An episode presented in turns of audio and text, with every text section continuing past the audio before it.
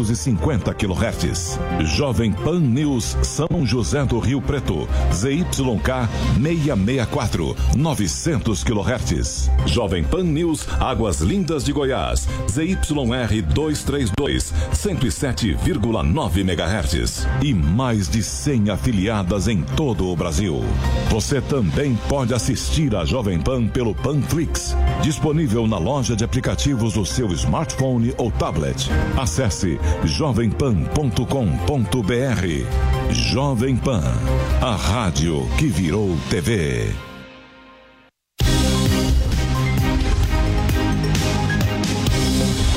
Direto ao ponto, com Augusto Nunes.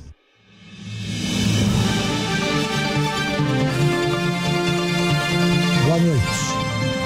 Neste momento, o Direto ao Ponto começa a ser transmitido ao vivo para todo o Brasil pelas emissoras afiliadas à rede Jovem Pan News, pelo canal Jovem Pan News no YouTube, no Facebook e no Twitter e pelo aplicativo Panflix.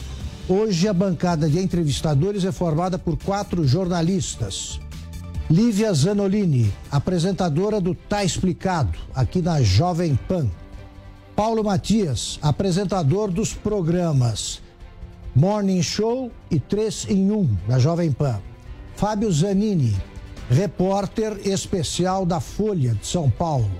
E Fábio Matos, repórter da revista Oeste.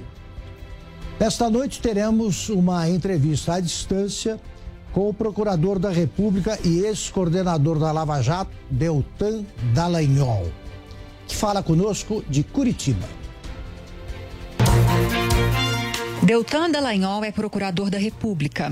Formado em Direito pela Universidade Federal do Paraná, ele se especializou em crimes contra o sistema financeiro e lavagem de dinheiro. Prestou concurso para o Ministério Público Federal em 2003. Em 2014, começou a tornar-se nacionalmente conhecido por seu desempenho como coordenador da Força Tarefa da Operação Lava Jato em Curitiba. Pela primeira vez, uma operação anticorrupção prendeu políticos poderosos como Sérgio Cabral, Eduardo Cunha, José Dirceu e empresários até então considerados intocáveis como Marcelo Odebrecht e Léo Pinheiro. Não escapou da punição sequer o ex-presidente Lula, apontado por Delanhol como chefe do maior esquema corrupto da história. A Lava Jato é a mais abrangente e eficaz operação de combate à corrupção ocorrida no mundo. Em pouco mais de seis anos, denunciou 553 pessoas, condenando 174.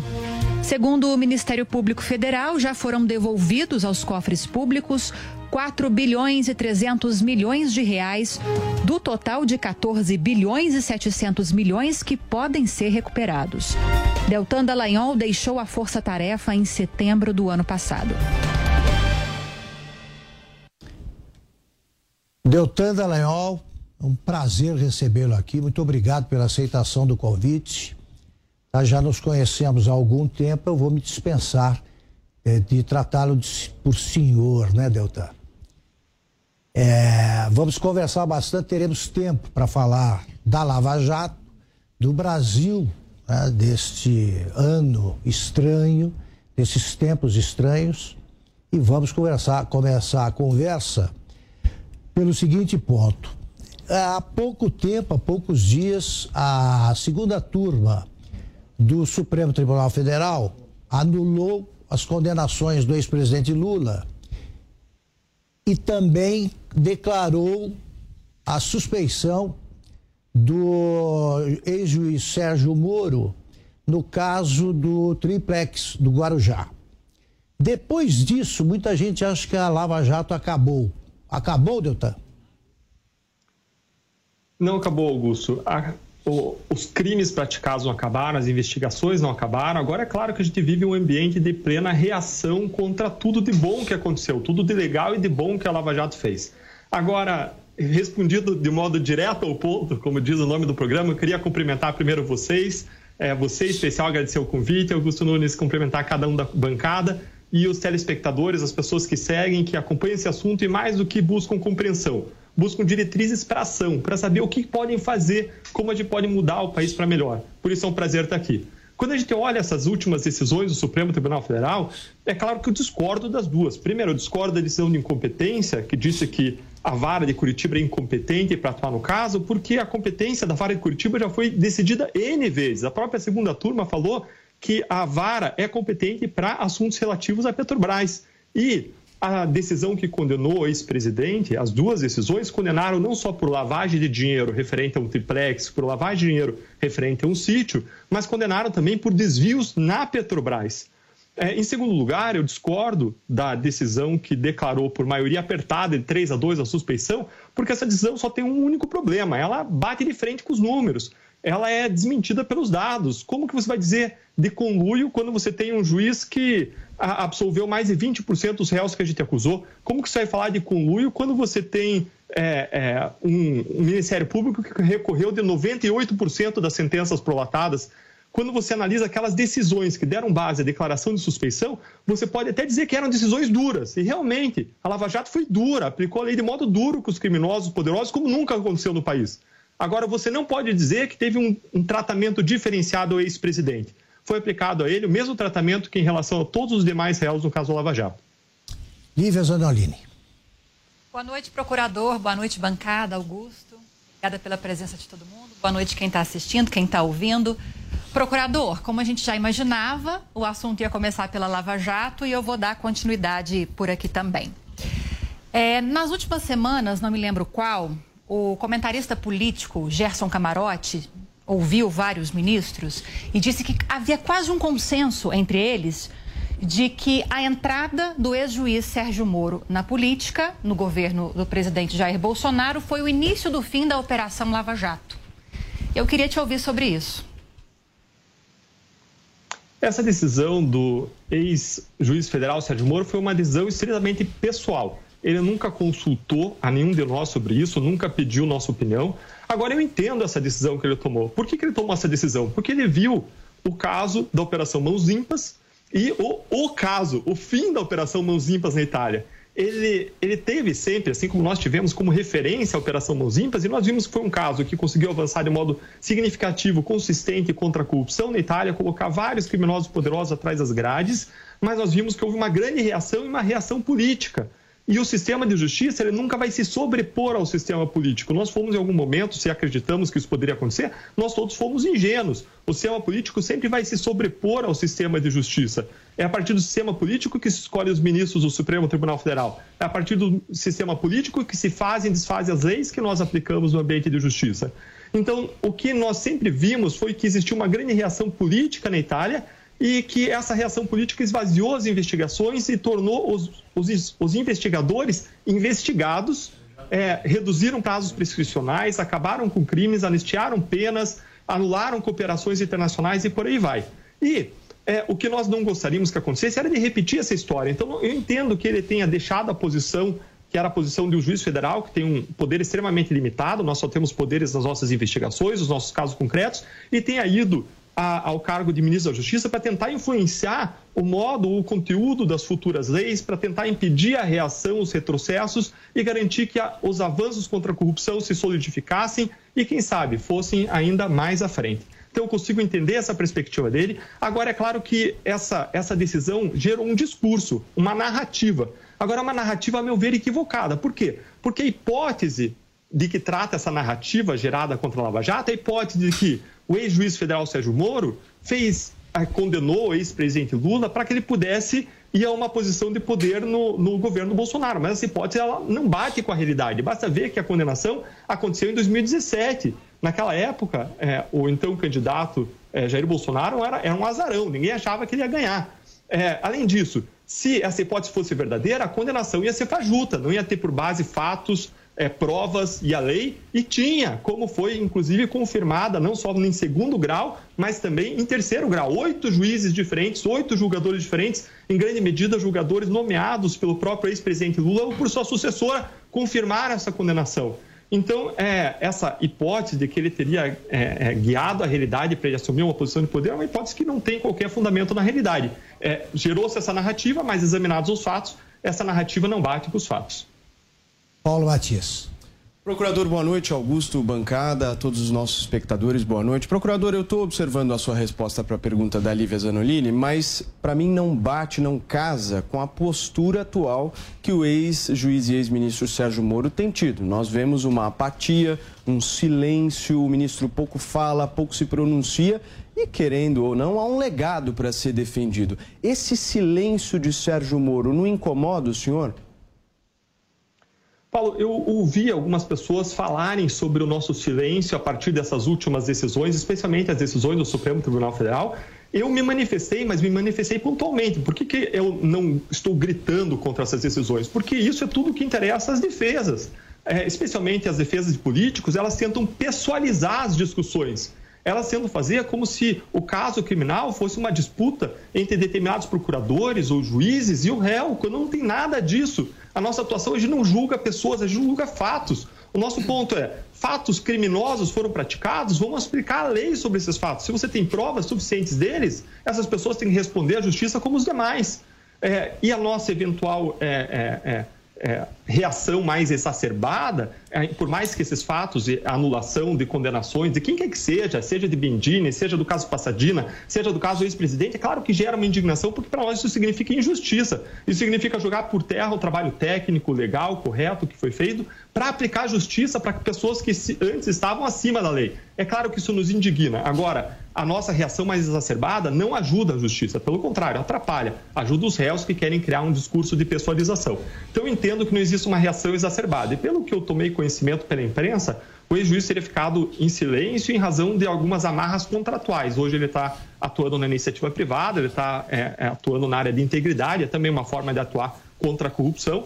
É, e, segundo é, é, a imprensa colocou, existiriam amarras contratuais que impedem ele de se pronunciar de modo mais enfático.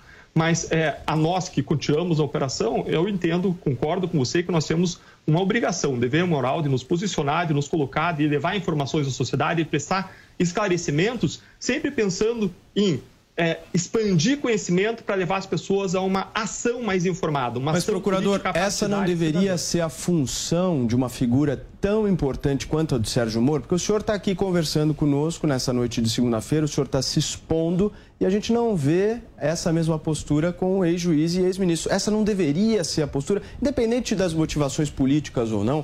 O que nós estamos debatendo aqui é exatamente como o senhor disse: há um legado de combate à corrupção e simplesmente o ex-ministro desapareceu do debate público. Nós estamos vendo notas sendo eh, colocadas em público, mas uma fala firme em defesa disso ela não existe. O senhor não acha que falta? Eu, eu, eu acredito que há um público uh, na população brasileira que está carente de um posicionamento do ex-ministro. O senhor não acha que falta esse posicionamento?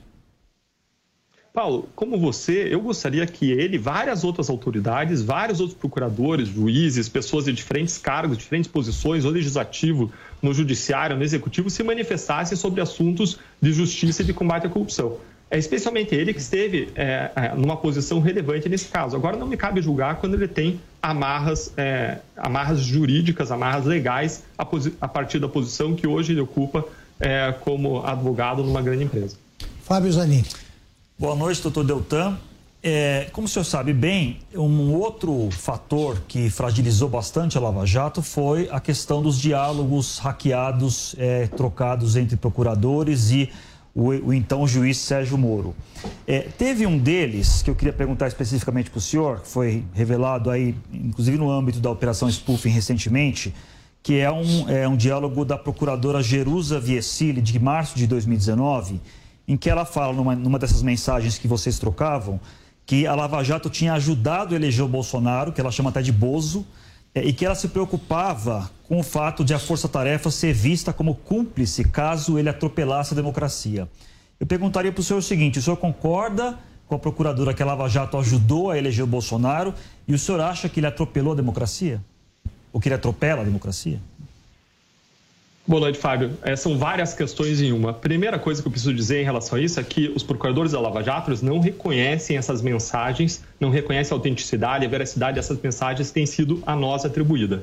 Essas mensagens foram obtidas por hackers que podem ter manipulado e têm sido divulgadas de modo distorcido, deturpado, editado para fazer falsas acusações que não correspondem à realidade. De todo modo, eu vou tomar, vou fazer vou assumir essa afirmação, não como sendo dela, mas como sendo uma afirmação, e vou dizer minha opinião em relação a essa afirmação de que é, é, o governo é, Bolsonaro, de que a Lava Jato teria contribuído, segundo essa afirmação, para eleger o governo Bolsonaro. Eu discordo dessa afirmação. Eu discordo porque a Lava Jato ela jamais defendeu um partido, jamais defendeu um candidato. A Lava Jato ela sempre defendeu uma bandeira e uma causa. E a gente sempre foi muito explícito em dizer que a gente não apoiava ou desapoiava qualquer candidato, a gente sempre defendeu exclusivamente a bandeira e a pauta anticorrupção. E vários candidatos abraçaram essa pauta, abraçaram essa bandeira na campanha das eleições. Não foi só um, foram pelo menos três que eu lembro aqui muito rapidamente. A razão da, pela qual a sociedade escolheu um desses três é uma razão, evidentemente, que não está ligada ao combate à corrupção, porque os três defendiam igualmente essa pauta anticorrupção. Pelo menos no seu discurso se colocavam dessa maneira. Então, é, é, eu não, não, não, não entendo que a Lava Jato tenha colocado no poder quem quer que seja. A razão pela qual o governo Bolsonaro está lá hoje decorre da atuação de múltiplos atores na sociedade, é, da ação e da omissão de múltiplos atores. É, em segundo lugar, é, existe um risco para a democracia? Nós nos preocupamos hoje, sim, com a democracia brasileira, em razão de alguns arroubos autoritários, é, em razão da, da, da de, de, discursos que deslegitimam antecipadamente resultados de eleições ou que questionam o funcionamento de urnas é, é, eleitorais sem evidência empírica. É um questionamento muito sério, precisaria estar embasado em evidências empíricas.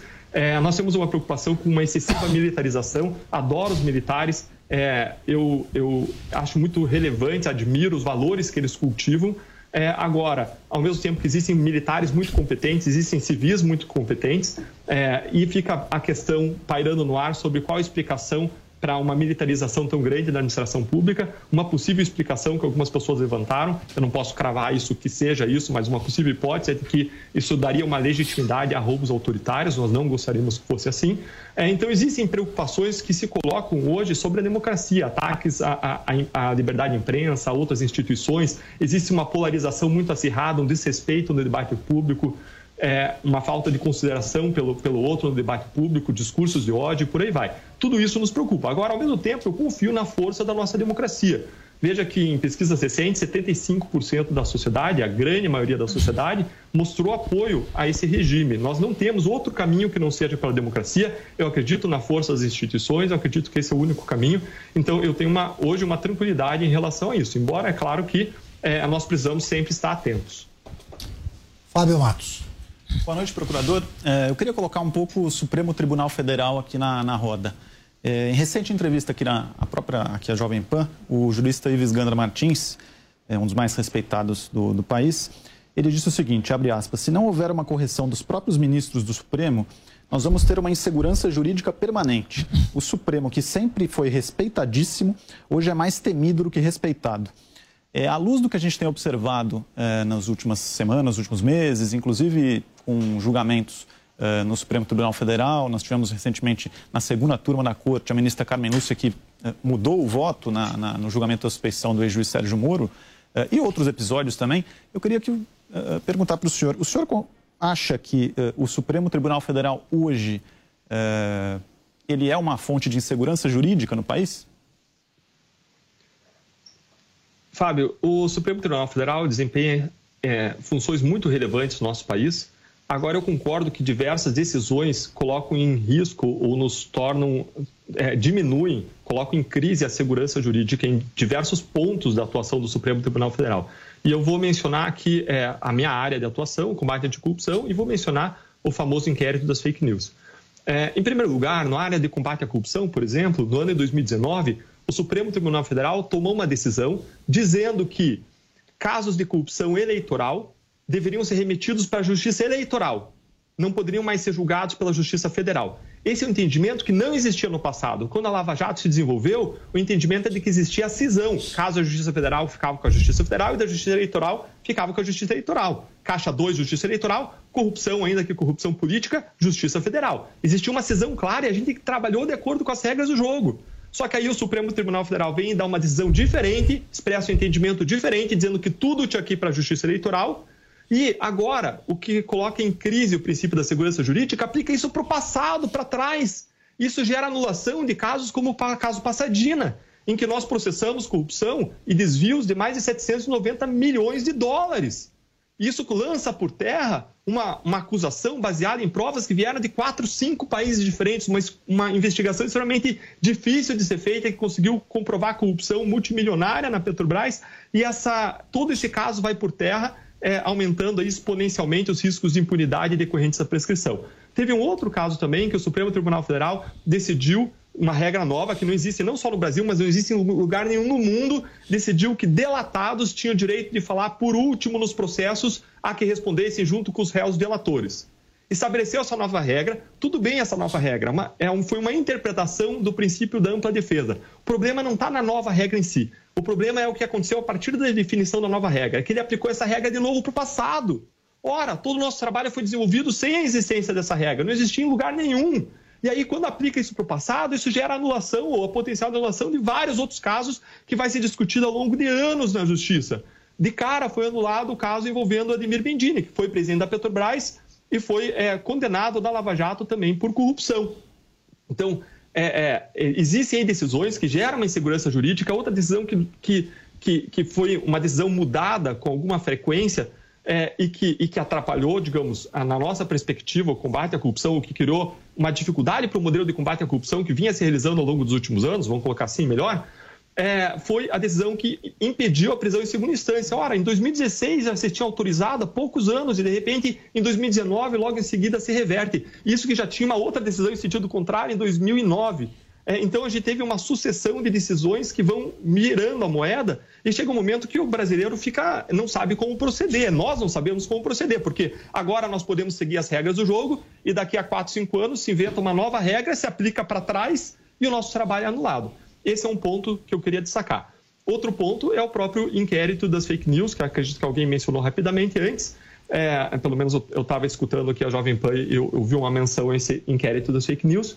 E é, o que nós vimos ali foi a instauração de um inquérito de ofício por magistrados que ocupavam posição de vítimas, um inquérito que não foi distribuído quando o regular seria que tivesse sido distribuído livremente nos ministros e que foi usado para algumas coisas bem fora do padrão, como, por exemplo, a suspensão de investigações fiscais sobre as famílias dos próprios ministros o que não pode. Depois vem um relatório à tona mostrando que aquela seleção da, das ações fiscais foi uma seleção que seguiu, no âmbito da Receita Federal, critérios objetivos.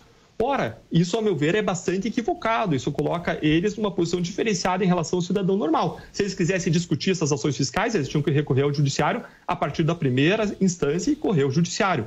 É, e nesse mesmo inquérito das fake news, nós vimos uma série de decisões que, que talvez é, é, é, claro que é tudo em direito é discutível, mas que, a meu ver, elas estão cruzando a linha da imunidade parlamentar ou da liberdade de expressão, estão discutindo assuntos muito sensíveis e, e decisões de prisão ou de busca de, decretadas monocraticamente naquele inquérito em todo, todos aqueles problemas. O inquérito, aliás, que o próprio Ministério Público Federal é, apresentou nesse inquérito um pedido de arquivamento coisa em relação ao qual o próprio Supremo tem uma posição de que o Ministério Público Federal é soberano quando promove o arquivamento de um determinado inquérito. Ou seja, um inquérito bastante problemático é, e que gera também é, insegurança, porque, em princípio, não teria resguardado pela interpretação das normas que sempre se fez até hoje. Deltan, estão me chamando a atenção aí porque eu cometi um ato falho. Eu perguntei, acabou a Lava Jato? Deputado. É porque eu, esse ato falho é resultante aqui da pergunta que eu tinha acabado de ler do Reginaldo, um dos nossos espectadores, quer saber se você admite a possibilidade de se candidatar a algum cargo político. Augusto, eu não faço planos hoje de candidatura e eu nunca conversei com qualquer partido ou qualquer, qualquer líder partidário sobre uma eventual candidatura minha. Eu acredito que é importante, sim, o envolvimento das pessoas na política, isso é essencial. Isso pode se dar via candidatura ou via atuação cidadã, via exercício de cidadania de forma apartidária. Essas duas formas são essenciais se a gente quiser uma mudança no rumo do nosso país. Se a gente quiser caminhar de um caminho de injustiça sistêmica em relação à grande corrupção para um caminho de justiça sistêmica. Agora, essa tua questão e essa tua, tua menção me faz lembrar de um importante ponto. É importante deixar muito claro aqui que eu não falo aqui em nome do Ministério Público Federal. Eu não estou aqui atuando nas minhas investigações e processos. Lá eu falo em nome do Ministério Público. Aqui eu falo como cidadão, como Deltan, e por isso agradeço que você me chame pelo nome mesmo, como você Perfeito. disse que faria desde o começo. Procurador, eu vou retomar o assunto da, sobre o STF, porque de sábado para cá Mais uma polêmica, né, envolvendo o Supremo Tribunal Federal, porque na véspera do domingo de Páscoa, o ministro Nunes Marques, por meio de uma liminar, ele liberou atividades religiosas como cultos, missas, daqui para frente, né? Não só para o domingo de Páscoa, mas daqui para frente também. Daí hoje, o ministro Gilmar Mendes, em outra ação, deixando isso bem claro, ele manteve é, proibido a realização desses cultos e dessa, dessas missas, enfim, atividades religiosas aqui em São Paulo, mostrando que há um posicionamento bem contrário aí do colega ministro Nunes Marques. Eu não estou fazendo nenhum juízo de valor sobre esses casos, mas estou trazendo esse fato para mostrar que há e há um movimento crescente de ativismo judicial no STF. Então eu te pergunto, dá para culpar só o judiciário, no caso a Suprema Corte, procurador, ou a instabilidade política que o país vive hoje acaba direcionando os ministros para essa situação? Nível inafastável que esse tipo de disputa, de litígio, de discordância acabe parando no judiciário. Isso é, é impossível que deixe de chegar ao judiciário. É natural que existam discordâncias, modos de ver diferente a realidade, o direito, diferentes formas de interpretar a lei, e isso tudo vai parar naturalmente no judiciário. Agora, o que nós esperamos do Supremo Tribunal Federal é que exista um esforço para uma atuação institucional e de forma uniforme. Existe um esforço para que decisões controvertidas sejam tomadas em plenário, justamente para evitar que um juiz diga A e outro juiz diga não A ou diga B. Então, é, isso a gente acaba voltando para aquela questão anterior da, da, insegurança jurídica. Nós precisamos que o, o, Supremo Tribunal seja mais uma instituição e menos um arquipélago, menos um conjunto de 11 ilhas. Zanini. Deltan, queria voltar no ponto que o Augusto colocou é, a respeito aí desse seu, talvez, é, futuro, quem sabe, na política, embora o senhor negue, né? Mas, enfim, eu queria perguntar, na verdade, sobre é, atitudes é, é, passadas que o senhor teve é, que se assemelham muitas vezes mais a um, a um, ator do mundo político do que do mundo jurídico, que é o caso do procurador. Vou dar algumas alguns exemplos. O senhor, como procurador coordenador da Lava Jato, da Força Tarefa, é, costumava twittar muito. É, é, inclusive, fez um tweet famoso contra o presidente, o, então é, ex-presidente do Senado, Renan Calheiros, que lhe, que lhe rendeu até uma censura do CNMP. É, o senhor é, encampou uma série de medidas legislativas, que eram as 10 medidas contra a corrupção, é, fez campanha por elas. É, o senhor também é, e a Lava Jato defenderam a criação de uma espécie de fundação para gerenciar de maneira autônoma os, os, bilhões que foram recuperados pela Lava Jato. O senhor até chegou a reconhecer que foi um erro esse, esse, esse, esse, movimento. Então, eu pergunto ao senhor o seguinte: essas atitudes mais, digamos, políticas que o senhor tinha são adequadas a um procurador? E isso não leva a crer que o senhor realmente é, deveria ter um futuro na política? Fábio, é, o procurador da República, como todo membro do Ministério Público Federal, é um agente político. É assim definido, é assim compreendido dentro do nosso sistema. Nós somos agentes políticos. Agora, a nossa atuação como agentes políticos é focada na aplicação da lei. Quando eu aplico a lei, eu tenho uma série de dificuldades na aplicação da lei eu não consigo fazer a lei valer em regra em relação ao poderoso. Essa é toda a história pré-Lava Jato, com exceção da ilha isolada do mensalão. Fora mensalão e Lava Jato, que foram pontos fora da curva, a gente tem uma regra de impunidade sistêmica. É, e se nós confrontamos, nós que lidamos com o direito, com as leis, confrontamos um cenário de impunidade sistêmica, de amarras na aplicação da lei, é muito natural que nós, atores dessas, dessa engrenagem, que conhecemos a fundo essa engrenagem, que nós proponhamos a mudança dessa engrenagem para que passe a funcionar. Não tem como você esperar que caiam anjos no Congresso Nacional, que caiam do céu no Congresso Nacional propostas de mudanças legislativas para que o nosso trabalho funcione. Somos nós que conhecemos o nosso trabalho e por isso cabe a nós levar propostas de mudanças para o Congresso Nacional. A Associação Nacional dos Procuradores da República, as câmaras do Ministério Público Federal, sempre ao longo da história divulgaram notas, fizeram propostas, sugeriram alterações em projetos de lei, e isso é muito natural, é, isso é intimamente vinculado à nossa função. Se você olhar as atribuições do Ministério Público no combate à corrupção, tá a, a, a, a promoção da integridade, tá o combate à corrupção, tá a defesa da ordem jurídica, tá a defesa do regime democrático, e é para defender a democracia, é na atuação da defesa da ordem jurídica, da eficiência do nosso trabalho, do combate à corrupção que essas propostas foram feitas.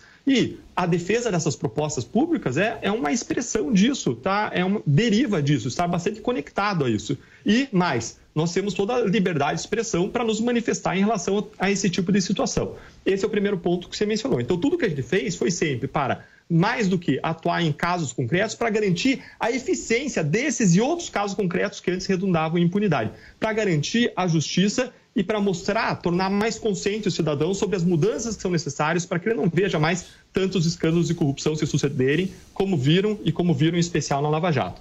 É, você mencionou outro ponto, que foram tweets que eu fiz em relação ao senador Renan Calheiros. Esses tweets foram feitos num contexto em que ele era candidato à presidência do Congresso Nacional, à presidência do Senado Federal, e eu tuitei colocando que, é, primeiro, é, eu defendi o voto aberto, é, a transparência no modo de votar, é, em segundo lugar, eu fiz uma análise de cenário dizendo que se o senador Renan Calheiros fosse eleito, é, como ele era investigado em várias, em várias investigações no Supremo Tribunal Federal por corrupção e ou lavagem de dinheiro, é, nós não poderíamos esperar que ele fizesse avançar de modo significativo a, a pauta anticorrupção.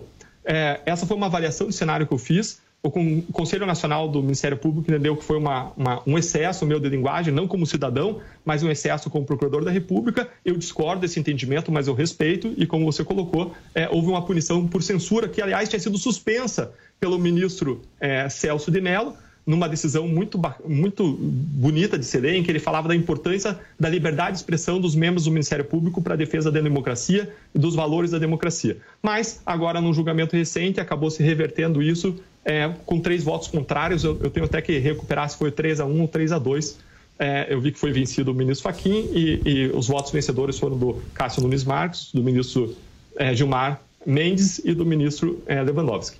E o terceiro ponto que você mencionou, diz que foi a criação de uma fundação que não chegou a ser efetivada, diz respeito estritamente à minha atuação funcional. Ali eu estava como procurador da República, exercendo as minhas funções e buscando uma solução para um problema inédito, uma solução que existe internacionalmente, foi aplicada em outros casos, como o caso Alson no exterior, e essa solução ela foi entendida como correta em sete órgãos diferentes que analisaram isso. Não só a força-tarefa do caso Lava Jato, mas a juíza que homologou, como o Tribunal Regional da Quarta Região, como a Corregedoria do Ministério Público Federal, como a Corregedoria do Conselho Nacional do Ministério Público, como a, a, Câmara de Combate à Corrupção do Ministério Público, como também um grupo de trabalho sobre a coordenância dessa Câmara de Combate à Corrupção. Todo mundo entendeu que a atuação foi legal. Quem atendeu que foi ilegal foi o ministro Alexandre de Moraes, que numa decisão liminar, monocrática, suspendeu essa, essa, a criação dessa fundação.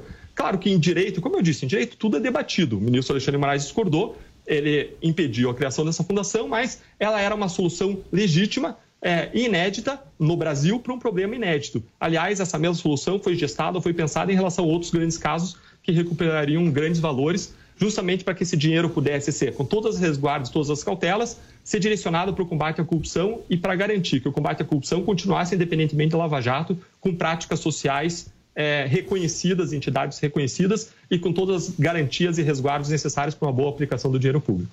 Agora, antes de passar para o Paulo, eu registro o seguinte: no Brasil, prontuário fica ofendido, né, Deltan? É o caso do Renan. Paulo. Procurador, é, um dos grandes feitos, o maior feito da Operação Lava Jato, sem sombra de dúvidas, foi a recuperação de um dinheiro que havia sido roubado dos, dos cofres públicos. O senhor mesmo já disse que os 5 bilhões de reais já devolvidos pela operação aos cofres públicos não cresceram em árvores. Né? Uh, mas a gente está vendo agora os processos serem anulados, uh, os juízes, no caso o ex-juiz Sérgio Moro sendo considerado suspeito, enfim, a gente vê um combate à corrupção se transformando em algo que nós não imaginávamos que aconteceria. O senhor acha que outras ações da Lava Jato podem ser impactadas? Como é que o senhor enxerga esse revisionismo que está acontecendo hoje no Brasil? E se o senhor acha que esses 5 bilhões de reais podem ter, mais uma vez, o retorno, só que o retorno não aos cofres públicos? Paulo, é, eu posso começar contando uma anedota. Disse que certa vez alguns embargadores estavam discutindo um caso criminal, a condenação de traficantes que tinham traficado um grande volume de drogas e, com base em uma formalidade, uma filigrana, eles anularam o caso. E depois que eles anularem o caso e falarem que os criminosos tinham que ser soltos, é, um virou para o outro e perguntou: e agora? O que a gente vai fazer com as drogas? A gente vai ter que devolver as drogas para os criminosos? Isso porque, quando você anula um caso criminal, o Estado não pode confiscar os bens. Assim como se anular o caso de drogas, você não pode confiscar as drogas, se anular o caso é, de corrupção, você não pode confiscar o dinheiro. E o risco de uma grande anulação seria ter que devolver não só os 5 bilhões já recuperados, mas os outros 10 bilhões em vias de recuperação, que tem prazos de pagamento é, se sucedendo. Então, é, esse é o risco que existiria pela anulação da Lava Jato. Agora, se você me perguntar se eu acredito que a anulação, é, de modo geral e amplo, é possível, eu vou dizer que não. Não de modo claro, consistente, firme, porque eu acredito no trabalho feito. Se você pegar as investigações, os processos, as decisões são consistentes, são recheadas de fatos, de provas, aplicam a lei de modo coerente entre os diferentes casos, é, e você teve, é, teve uma grande parte dos atos da Lava Jato revisados é, em três instâncias diferentes. Veja que o Brasil tem três instâncias. Nós somos virtualmente o único país do mundo com quatro instâncias de julgamento. E nós tivemos é, um índice de, de, confirmação das decisões surpreendente, de mais de 90%, segundo conta que a gente fez, fez em determinados momentos da Lava Jato. Então, é, você tem processos e investigações muito consistentes. Eu não acredito que tudo isso, ou grande parte disso, ou uma parcela significativa disso, venha a ser anulada. Eu acredito no nosso trabalho que nós fizemos. É, dinheiro não cresce em árvore. É, essas nós, jamais essas pessoas foram forçadas a devolver o dinheiro ou a confessar. Essas pessoas devolveram dinheiro que não cresceu em árvores, como você bem colocou e eu, eu tinha mencionado é, numa entrevista anterior. É, agora, a gente volta àquela questão da insegurança jurídica. No Brasil, até o passado é incerto. Fábio. É, voltando um pouco à sua a questão da punição pelo Conselho Nacional do Ministério Público, o senhor explicou bem, né? Foi, uma, foi um tweet é, que o senhor publicou é, dizendo que, na sua avaliação, a eventual eleição do senador Renan Calheiros no Senado se, poderia ser um retrocesso nessa, nesse combate à, à, corrupção, na pauta anticorrupção no Congresso. É, na ocasião, o senador Renan Calheiros foi derrotado, é, o senador Davi Alcolumbre assumiu a presidência do Senado, ficou ali por dois anos. Eu queria saber do senhor se o senhor acha uh, que a gestão do senador Davi Alcolumbre à frente do Congresso foi tão diferente do que teria sido uma gestão do senador Renan Calheiros e queria emendar, eh, queria saber do senhor, eh, por que, que o senhor acha que é tão difícil essa pauta anticorrupção avançar no Congresso? Fábio, é, eu vou começar pelo último ponto que é mais fácil.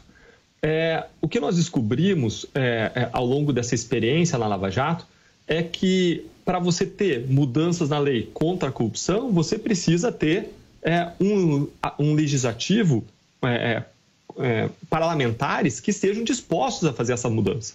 E segundo estudos mundiais, países que têm uma corrupção endêmica, sistêmica, que têm uma corrupção muito espalhada, é, têm uma dificuldade muito grande de aprovar essas reformas, porque muitas pessoas estão lá ou praticaram corrupção, ou praticam, ou são aliadas de quem pratica, é, ou se beneficiam do sistema como ele funciona. Então, é, isso acaba engessando é, esse tipo de mudança. Então, é, o que a gente descobriu aqui? Para mudar essas leis, para trazer grandes reformas anticorrupção, você precisa de uma mudança na política, uma mudança no ambiente político. E para você ter uma mudança no ambiente político, você precisa ter uma mudança na consciência cívica, uma mudança na forma do brasileiro pensar o voto. O brasileiro, na hora de pensar o voto, se ele tem o combate à corrupção como algo essencial, se ele quer que o governante não desvie dinheiro do bolso dele, se isso é essencial para ele, como para mim é essencial, ele tem que decidir na hora de votar, votar de modo consciente em pessoas comprometidas com integridade, com propostas concretas contra a corrupção, que tenham passado limpo e por aí vai.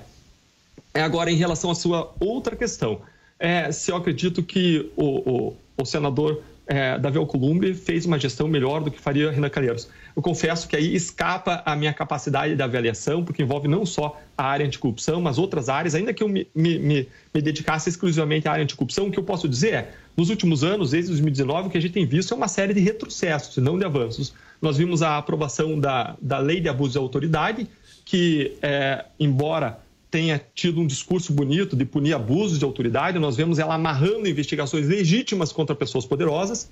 Nós tivemos também uma, um pacote anticrime que, embora originalmente fosse muito bom, ele sofreu uma série de alterações no Congresso Nacional e que e essas alterações criaram amarras nas colaborações premiadas, criaram amarras nas prisões preventivas. Então, é, o que nós temos visto não é bom. E hoje no Congresso Nacional me preocupa muito o fato de que estão em discussão mudanças na lei de lavagem de dinheiro, na lei de improbidade administrativa e até na lei da ficha limpa, fora aquela PEC da imunidade, que alguns têm chamado de PEC da impunidade parlamentar, que são todas essas mudanças que não vêm favorecer o combate à corrupção e sim, na minha avaliação, vêm prejudicar o avanço contra a corrupção no nosso país. Newton, o, o doutor Sérgio Moro já disse recentemente que ele não se arrepende de nada do que fez na Lava Jato. pergunto, você se arrepende de alguma coisa? Você, se voltasse no tempo, faria alguma. agiria de modo diferente em qualquer episódio? Augusto, eu faria algumas coisas diferentes, sim, mas é muito fácil você fazer uma avaliação com o privilégio da visão retrospectiva. É muito fácil você ser engenheiro de obra feita. Eu poderia fazer algum ajuste aqui, algum ajuste lá. É, erros são cometidos quando você faz algo inédito. Agora, nós jamais violamos a lei, nós jamais afrontamos a lei, jamais agimos intencionalmente para afrontar a lei. Nesse sentido, nossa atuação sempre foi legal, não há o que refazer. Agora, é, no sentido de poderia ter feito melhor, poderia ter feito diferente, poderia ter percebido algo que você não percebeu quando fez? Com certeza. Mas sempre que você vai fazer algo inédito, você corre alguns riscos de agir de um modo não tão ideal, de um modo é, diferente do ótimo. Agora, apesar disso, o que a gente precisa reconhecer é que a Lava Jato alcançou algo que ninguém jamais alcançou. A Lava Jato, como um conjunto, um esforço interinstitucional de vários órgãos públicos, é, de várias instituições, conseguiu recuperar um dinheiro que jamais se recuperou. Veja que a Lava Jato é, trouxe do exterior, repatriou coisa de é, mais de 700 milhões é, de dólares. E quando você vai olhar tudo que tinha se repatriado até o começo da Lava Jato, era coisa de 40 milhões de dólares. Ou seja, você teve aí mais de cerca de, sei lá, 15 vezes tudo que em todos os outros casos se trouxe para o Brasil.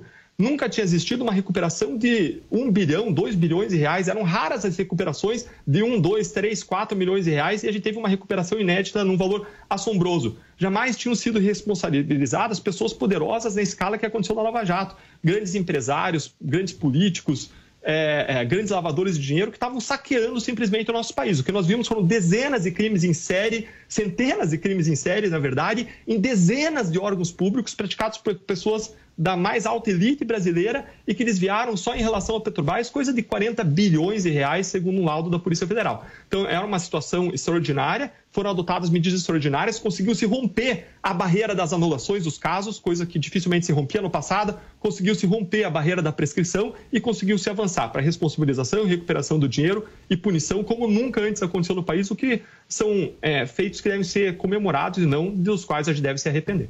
Perfeito. Oh, é, o senhor enfatizou agora, e a gente tem enfatizado isso desde o início, é, dos bilhões, né, dos mais de 4 bilhões e 300 milhões recuperados pela operação. Muitos críticos, inclusive o ex-presidente, claro, Lula, na última entrevista que ele concedeu, é, dizem que houve erros ou ainda há erros nesse sistema de combate à corrupção que acaba quebrando muitas dessas empresas que são denunciadas, acusadas, enfim, depois condenadas, né? E eu queria saber como você rebate esse argumento, porque em outros países esses críticos dizem que é, sistemas de corrupção é, é, parecidos com o que o Brasil vivenciou e ainda vivencia, infelizmente, é, punem quem comete o crime, mas isentam a empresa de, de quebrar e de demitir funcionários, enfim, de prejudicar a economia do país. É, como você se defende dessas acusações desses críticos? E esse tipo de, de comentário e crítica aconteceu também em outros países que combateram de modo duro a corrupção. O que a Lava Jato fez foi algo que estava dentro da lei, ela não teria nem outra opção de fazer. Essa opção que é colocada não está na lei, nós não poderíamos fazer diferente. Em segundo lugar, foi algo que estancou uma sangria, que estancou é, é, um, um, um grande esquema de saqueamento do Brasil é, que recuperou bilhões, que responsabilizou pessoas culpadas. E justamente por tudo isso, que é legal e que é bom, existe uma grande reação agora contra a Lava Jato. É, já existia inicialmente tentativas de reação ao longo da Lava Jato, mas agora está bem mais forte. É, e essa reação envolve uma série de narrativas, essa é uma das narrativas.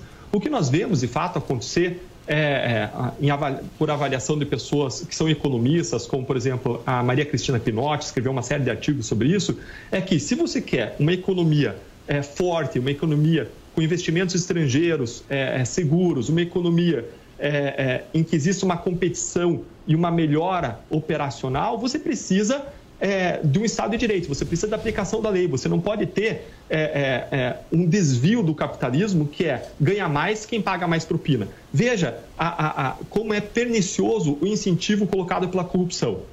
Com o estado de coisa da corrupção que nós tínhamos, valia mais a pena para uma empresa investir e criar um departamento de pagamento de propinas do que investir num departamento de inovação tecnológica e operacional. Porque quem ganhava a corrida aqui no Brasil não era a pessoa que corria mais, que se esforçava mais, que se desenvolvia mais. Era sim quem pagava para largar na frente dos demais. Quem pagava para, por meio da propina, chegar antes dos demais. Assim, nós temos um capitalismo viciado, que tem, é, é acorrentado a grilhões e não consegue se desenvolver bem.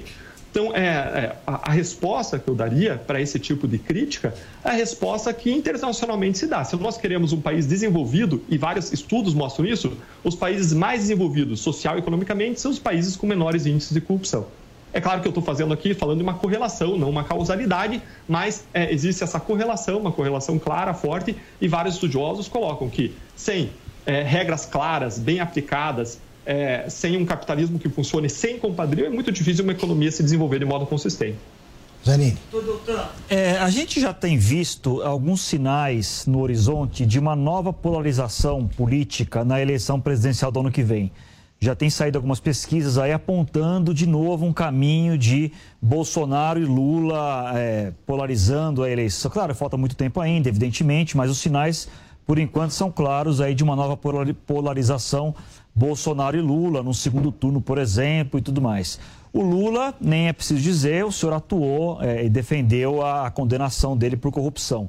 O Bolsonaro, o senhor acabou de fazer diversas críticas aí a ele é, é, mais cedo aqui na, na, nossa conversa. Eu pergunto ao senhor o seguinte: é, o senhor vê em algum desses dois candidatos condição de levar adiante reformas contra a corrupção? Fábio, é, eu não vou avaliar candidatos específicos ou pessoas específicas. É, eu acredito que eu não, não deveria fazer isso a partir da minha posição pública. Agora, o que eu posso avaliar, sim, são atos, comportamentos, condutas e planos. É, é isso eu posso sim avaliar. E o senhor pode dizer quais são as, qual é a sua avaliação das condutas, dos planos dos dois? É, o que nós vemos hoje é, são fatos que já foram investigados, apurados e julgados em relação ao ex-presidente Lula, que levaram à condenação. Nós vemos também fatos apurados pela imprensa em processo sendo julgados em relação à família do presidente Bolsonaro. Agora, quando você fala de pauta anticorrupção, o que eu posso falar é em relação aos projetos, a programas que existam em relação ao governo em exercício, em relação a futuros governos, eventuais candidatos é, isso ainda está por vir. Esses candidatos ainda precisam apresentar quais são seus planos, quais são suas propostas.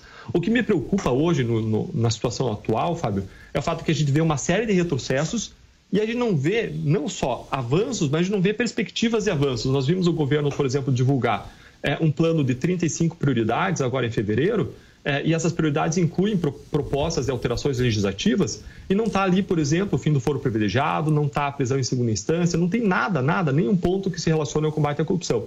Isso nos preocupa. Afinal de contas, é, essa é uma das prioridades de todos nós brasileiros. E emendando, conectando com a resposta à questão anterior, quando a gente fala de combate à corrupção, é, o combate à corrupção é um meio para você ter um país melhor. Não tem como a gente chegar a um país melhor sem combater a corrupção, sem lutar por integridade. Essa é uma questão de justiça, é uma questão de amor, de amor pelo sofrimento humano, é, de amor às pessoas que são necessitadas e que têm o dinheiro drenado e desviado por é, governantes que traem a nossa confiança, traem a confiança da sociedade. É, então, é, é, essa é uma preocupação que nós todos devemos ter, é que os projetos e planos dos candidatos, dos governantes, atuais e futuros, e a gente não deve avaliar só o presidente, deve avaliar o Congresso Nacional, o Supremo Tribunal Federal, que existem em relação às autoridades públicas que nos governam é, um compromisso e uma postura, atitudes, é, é decisões concretas que favoreçam o combate à corrupção. A gente precisa muito caminhar nessa direção ainda, para além de evitar os retrocessos que estão sendo planejados hoje. Paulo. Eu queria pegar um gancho nessa pergunta do Fábio. O procurador, o senhor já respondeu para o Augusto e para o Fábio em relação a cargos eletivos, né, da sua possível entrada na política. Mas eu queria que o senhor voltasse um pouco ao passado e tentasse colocar no lugar do ex-ministro Sérgio Moro. O senhor teria aceitado um cargo no governo Bolsonaro? Fábio, é, eu até. É, desculpa, Paulo. Eu até conversei com os meus colegas na época, é, conversei sobre, sobre esse assunto e, e, o meu comentário na época foi de que é, se fosse um convite dirigido a mim, eu não aceitaria. Mas, como eu disse, é uma decisão pessoal, é uma escolha pessoal. É, eu entendia que naquela época, no âmbito da Lava Jato, a gente ainda tinha muito por fazer e que eu ainda poderia dar uma contribuição significativa no combate à corrupção onde eu estava. Tanto é que é, nenhum de nós saiu, se candidatou a nenhum cargo político. Eu entendi que o melhor modo de eu contribuir para o meu país naquele momento era seguir é, fazendo o trabalho que eu estava fazendo é, lá na Lava Jato. É, agora, como a gente viu, vinha uma reação. A gente não estava vendo aquilo acontecer naquele momento, mas estava por vir uma grande reação. E se todos nós tivéssemos ficado na Lava Jato, digamos que o ex-juiz federal Sérgio Moro não tivesse ido tentar uma transformação através da política, ia vir essa reação, essa reação ia ser tão impactante quanto está sendo agora, e talvez nós nos questionássemos: será que não era o caso de alguém ter tentado alguma coisa diferente naquele momento? Bom, é, o senhor acha que foi um erro do Sérgio Moro, Moro então? O senhor acha que foi um não, erro do pelo... Sérgio Moro? Não, pelo contrário, eu não estou falando que foi um erro dele, eu estou falando que ele pelo menos tentou alguma coisa diferente. É, veja que ele tentou alguma coisa Sim, mas o senhor não faria o mesmo. É isso que eu não entendi. O senhor disse que não faria o mesmo mas é uma questão de leitura de cenário, de preferências e de opções, de avaliar o que, que vai ser melhor para a causa, o que, que vai contribuir mais é, olhando para o futuro. Agora, olhando para o passado, é muito mais fácil você avaliar o que foi bom, o que não foi bom. Agora, se ninguém tivesse ido, a gente poderia estar tá todo mundo hoje pensando: será que alguém não deveria ter tentado um caminho é, da política para tentar impedir retrocessos, para tentar promover avanços? É, eu vejo muita gente, Paulo, muita gente falando com cheio de boas intenções e que não tenta nada e que não faz nada. Quando eu olho o que ele fez, eu vejo uma pessoa bem intencionada que viu uma possibilidade de tentar um caminho diferente do caminho é, de derrocada da luta contra a corrupção que aconteceu na Itália e que tentou, que fez o seu melhor. Então, é, é, eu tenho é, a, a, a, assim, a, reconhecer a atitude não dele especificamente, mas de todas as pessoas que arregaçam as mangas e se dispõem a trabalhar e fazer o seu melhor pelo país. Fábio. Procurador, pegando esse gancho, é, o senhor acha que o ex-juiz Sérgio Moro deveria se candidatar à presidência em 2022? Sabe, eu não, não faço essa análise. Eu acho que ele seria um bom presidente? Hipoteticamente? Eu não tenho como fazer essa análise. O que eu tenho como analisar é se ele foi um bom juiz federal, se ele atuou de modo correto, se atuou de modo isento, se ele aplicou bem a lei, avaliou fatos e provas. E isso na minha avaliação. Na minha avaliação Deltan, com desculpe, ele poderia? Desculpe. Deltan, eu queria perguntar o seguinte: no faroeste a brasileira, eu cito sempre, que, é, que é, o, é, um, é um tipo de, de arte em que o bandido é que tenta prender o xerife o tempo todo. É, ele, esse, esse faroeste, o roteiro está ficando cada vez mais ousado. É porque antes eles perseguiam, agora eles querem pôr na cadeia. Né? Eles querem punir o juiz Sérgio Moro, querem punir o procurador Deltan Dallagnol. Como é que você se sente é, diante dessas tentativas de transformá-lo em culpado? Augusto, eu vejo movimentações, eu escuto especialmente jornalistas que transitam no meio político, eles comentando: ah, querem colocar vocês na cadeia. Tá bom, mas falta um fato, falta um crime, não existe. Não existe fato, não existe crime. Aí se instaurou aquele inquérito no, no Superior Tribunal de Justiça para investigar os procuradores da Lava Jato. Mas espera aí, era um inquérito instaurado sobre uma mensagem cuja autenticidade a gente não reconhece, que se fosse autêntica, se fosse, simplesmente não é crime, não é definido na nossa lei como crime você investigar alguém que tem foro privilegiado. É, então, é, é, além de tudo isso, o inquérito foi instaurado de modo semelhante àquele inquérito é, das fake news no Supremo Tribunal Federal, sem distribuição, pela própria autoridade que se diz vítima, é, foi instaurado é, violando a lei complementar que diz que é o Procurador-Geral da República que pode investigar um membro do Ministério Público, que designa alguém para investigar, é, em cima de provas exclusivamente ilícitas. E digamos que se superasse tudo isso, como eu disse, simplesmente o fato não é crime. Então nós vemos hoje um esforço muito grande para tentar mudar a equação, para virar o jogo. Eu vejo essa, essa, esse esforço. E, de novo, com todo o respeito que eu tenho em relação aos tribunais, em relação à Corte Especial, Superior Tribunal de Justiça e à boa é, atuação do tribunal, a importância dele para a nossa democracia e para o país, eu vejo hoje é, é, é, uma série de equívocos sendo cometidos. Eu vejo hoje também um esforço de uma reação para, como você disse, é, criminalizar a atuação dos investigadores. É, e, e, existe muita gente interessada hoje, Augusto, muitas pessoas que ou praticaram crimes e foram descobertos, pegas na Lava Jato, ou ainda têm o potencial de ser pegas, ou seus aliados, muita gente interessada em procurar pelo em ovo para anular condenações e conseguir um salvo-conduto aí, conseguir é, que não sejam investigadas no futuro. Paulo, te interrompi e devolvo a palavra. Não, Augusto, eu estava é, pegando exatamente o gancho aqui na fala do, do Zanini, se realmente o procurador acha que o Sérgio Moro poderia ser um presidente, enfim, bom para o Brasil, ou se as ações, como o procurador não quis responder sobre a figura, se as ações de combate à corrupção poderiam crescer num governo Moro. Paulo, o que a gente vê é um compromisso muito grande do, do, do ex-juiz federal Sérgio Moro com essa pauta. Agora, é, administrar um país né, é, é, é, muito mais do que uma atuação exclusiva numa área de combate à corrupção. A meu ver, essa questão do combate à corrupção é um pressuposto para análise de um candidato. Porque é, é, se a pessoa não está comprometida com a integridade, se a pessoa é, não tem um compromisso claro com o combate à corrupção, para mim, essa é uma questão de confiança. A partir disso, eu vou analisar os outros pontos. Mas os outros pontos têm pontos aí de extrema relevância. Nós vivemos um país em que 100 milhões de pessoas não têm esgoto em casa, em que 36 milhões de pessoas não têm água encanada em casa. É, nós vivemos hoje uma crise humanitária uma, é, relacionada a uma crise econômica, nós temos uma crise sanitária no país, nós temos uma série de grandes problemas que precisam ser analisados, precisam ser gerenciados por um bom gestor e a pessoa que se apresentar como candidato ao cargo de presidente da República, seja quem for, vai precisar apresentar soluções e projetos para todas essas diferentes áreas. Agora, uma preocupação que eu tenho como cidadão é que os cidadãos avaliem quais são as propostas dos candidatos para todas essas áreas, inclusive para o combate à corrupção. É, e não é, é, tomem como suficiente um discurso demagógico, é, um discurso populista, um, um posicionamento genérico. Nós queremos saber com que pautas que a pessoa está comprometida, quais são os projetos específicos que essa pessoa vai buscar fazer andar no Congresso Nacional. Isso não só para presidente, mas especialmente para os parlamentares, porque é no Congresso Nacional que se travam as principais batalhas do combate à corrupção no nosso país. Lívia. Curador, é, acho que foi uma das minhas primeiras perguntas que eu fiz sobre ativismo judicial, um movimento crescente, e, e, pela resposta eu notei que não houve muita concordância em relação a esse ativismo judicial do STF. Eu trouxe uns números porque é evidente que de 2016 para cá a quantidade de petições, de pedidos de impeachment é, para ministros do, S, do STF aumentaram bastante. Eu vou pegar de 2019, que foram cerca de 17, 2020 também cerca de 17 petições, e esse ano, até o mês de março, 10 já foram protocolados. O grande alvo, pelo menos do ano passado para cá, é o ministro Alexandre de Moraes. Se não é essa questão do ativismo judicial, o que, que explica esse movimento de, de aumento em, em pedidos aí de processos de impeachment contra ministros do STF? Nível, eu acredito que é, existe, existem algumas decisões, algumas posturas que não têm encontrado respaldo é, na expectativa da sociedade.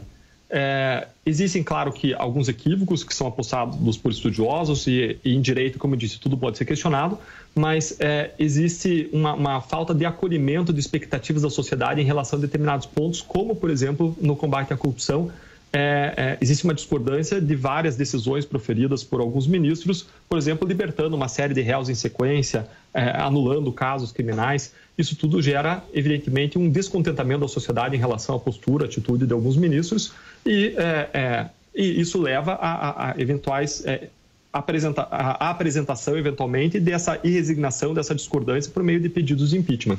Agora, cabe ao Senado Federal analisar esses pedidos. Ô, Doutor, posso? Pode. Doutor, é, ainda nesse ponto do, do, do, Supremo, o senhor fez aqui uma série de observações, né, mostrando aí de algumas decisões é, é, que o senhor considera equivocadas do, do Supremo, que geraram insegurança e por aí vai. Eu pergunto ao senhor o seguinte: é para mudar isso, o que, que precisa? Ou seja, por que, que isso acontece? É, são as pessoas que estão lá, quer dizer, são os ministros que estão lá que não se comportam como deveriam ou é um problema estrutural do Supremo? Deveria haver reformas no funcionamento do Supremo, por exemplo, é, na, na, maneira como são dadas decisões monocráticas, na maneira como as turmas funcionam, na questão dos pedidos de vista intermináveis, é, é, a transmissão das sessões, que às vezes exalta muito alguns egos, né? É, é, é, qual é a sua receita para melhorar esse, essa situação no Supremo? Fábio, rapaz, essa questão é, é muito complexa. É, eu diria que as duas coisas. É, tem uma, uma questão ligada às pessoas e tem uma questão ligada às regras. É, sabe que quando, é, quando se lutava contra a discriminação racial nos Estados Unidos, existia uma, uma falsa dicotomia. Algumas pessoas defendiam que você tinha que é, acabar com a discriminação racial por meio da educação e outras diziam que isso aconteceria por meio da mudança de leis, por meio da coerção. E Martin Luther King, muito sabiamente, ele disse nem uma coisa nem outra exclusivamente, e sim, na verdade, as duas. Você precisa dessas duas pistas para mudar. Você precisa mudar o indivíduo e você precisa mudar o sistema. Quando nós olhamos a atuação de alguns ministros, nós vemos que alguns infringem frontalmente as leis que regem a própria magistratura. E isso, na linha, e voltando à questão que a Lívia bem colocou, é, isso leva também a pedidos de impeachment distribuídos contra eles. É, então, não é só uma questão de ativismo. Eu não veria só uma questão de ativismo. Primeiro, a gente teria também que discutir o que é ativismo. Agora, é, voltando para essa tua questão, é, você tem então uma questão relacionada a indivíduos que, por vezes, fogem às regras que existem, é, que, é, que, o, que, vamos dizer assim, que tomam para si o poder do tribunal, decretando medidas liminares e sentando em cima dos processos, ficando com eles anos é, é, algo que poderia ser levado para o plenário. Então, tem uma questão de indivíduos das ilhas, mas tem uma, uma questão de sistema também que envolve, inclusive, a, a própria nomeação é, dos cargos, como os ministros são escolhidos. Nós todos queremos que os ministros sejam escolhidos como, como dentre pessoas que já têm um amplo reconhecimento social por seu trabalho é, na área jurídica antes de chegarem lá. Nós queremos que sejam ministros que tenham é, é, é um, um uma, que não sejam escolhidos é, é, com uma conotação política muito grande nessa indicação, indicados por grandes partidos, por grandes é, é, blocos partidários. Nós queremos que sejam pessoas que atuem lá de modo técnico, de modo coerente, é, seguindo a lei. Nós temos ministros que têm mais esse perfil lá, agora nós temos outros ministros que a leitura que a sociedade faz é que tem uma atuação é, um pouco mais maleável, guiada talvez por interesses. Essa é a leitura que vários analistas fazem.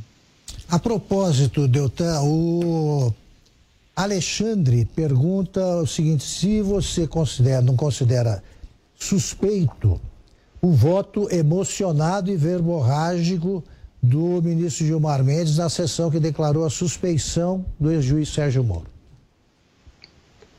Augusto, eu acho que é, é mais do que isso.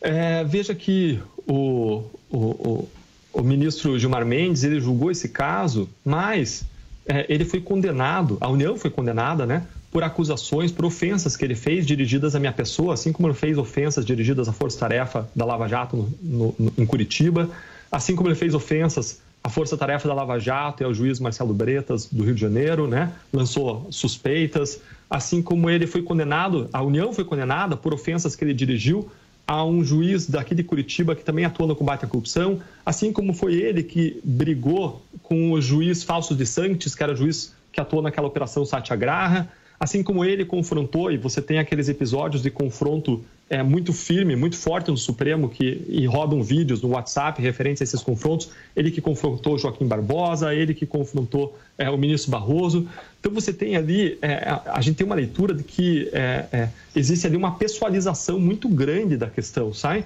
É, e se ele estava julgando a atuação, a, a a, própria conduta da Força Tarefa da Lava Jato em Curitiba, ele foi condenado por ofensas injustas que ele fez, justamente direcionadas a nós, isso, a meu ver, é, se fosse em relação a um outro juiz, em algum outro tribunal, em outra instância, acredito que muitas pessoas iam concordar que essa pessoa tá, é, é suspeita para atuar nesse caso. É, mais do que isso ainda, é, o ministro Gilmar Mendes ele deu algumas entrevistas que deixavam antever qual que ia ser a posição dele nesse caso, o que também é, seria uma razão é, forte para se arguir a suspeição dele. Contudo, nós jamais vimos uma, uma arguição de suspeição sendo julgada na história do Supremo Tribunal Federal. Por isso, isso não, não teria uma chance maior de, de sucesso. Agora, é, é, eu concordo com a, com a leitura do, do, do, do nosso telespectador que levanta essa questão, que suscita é, dúvidas ou um questionamento relevante ou pertinente que mereceria discussão, debate e decisão sobre a possível suspeição do ministro Gilmar Mendes. Aliás, ele perguntou se alguém compraria um carro usado seu, eu respondi no ar que eu compraria sim, sem examinar o veículo, eu não compraria dele. Obrigado, Augusto. Quando Fábio eu precisar Matos. vender o carro, eu vou ligar para você, viu? Fábio Matos.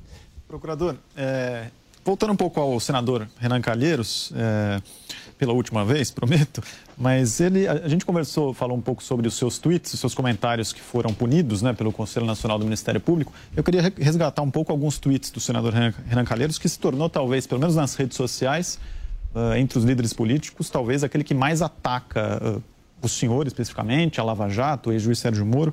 Ele já escreveu uh, o seguinte em setembro do ano passado, abre aspas, a advertência do Conselho Nacional do Ministério Público é branda, no caso para o senhor, né, é branda, para a odiosa perseguição de Deltão Dallagnol contra mim. Investigação sem prova para tornar-me multi-investigado.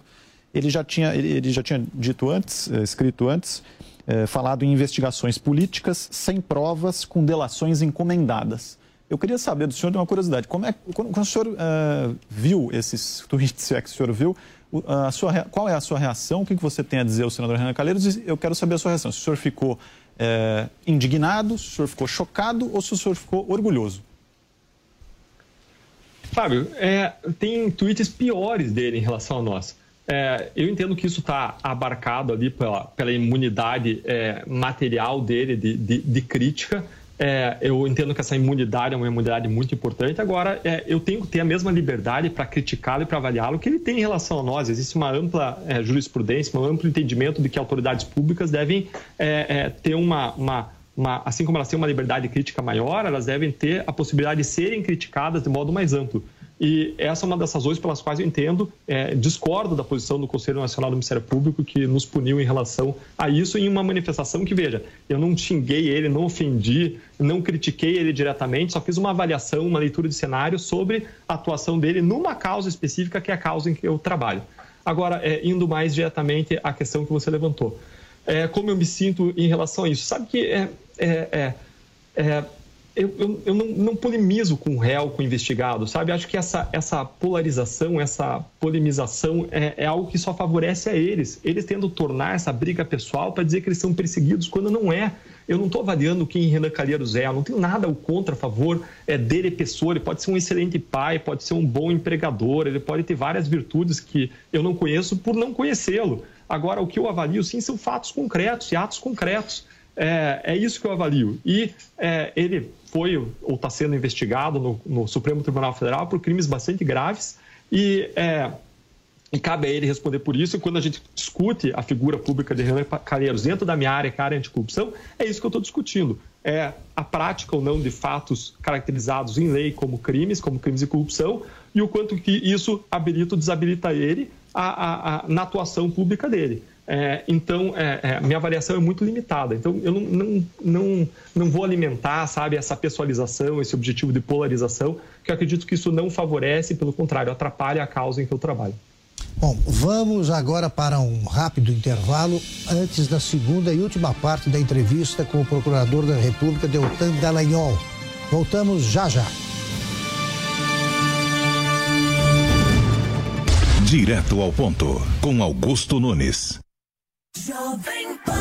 A Jovem Pan está com você em todos os lugares e em todos os momentos. O mercado trabalha na expectativa de uma redução. De manhã, informação e opinião na medida para começar o dia do jeito certo. A MP da Liberdade Econômica tem que ser aprovada. Quatro membros do alto escalão do governo Pará. No começo da tarde, a equipe de esportes da Jovem Pan entra em campo com você. Estamos juntos mais uma vez para mais uma edição do nosso Esporte em Discussão para você. Para analisar os lances polêmicos e discutir à vontade ao longo do dia. Nossos repórteres não deixam escapar nada. Tráfico de pessoas. A notícia de última hora.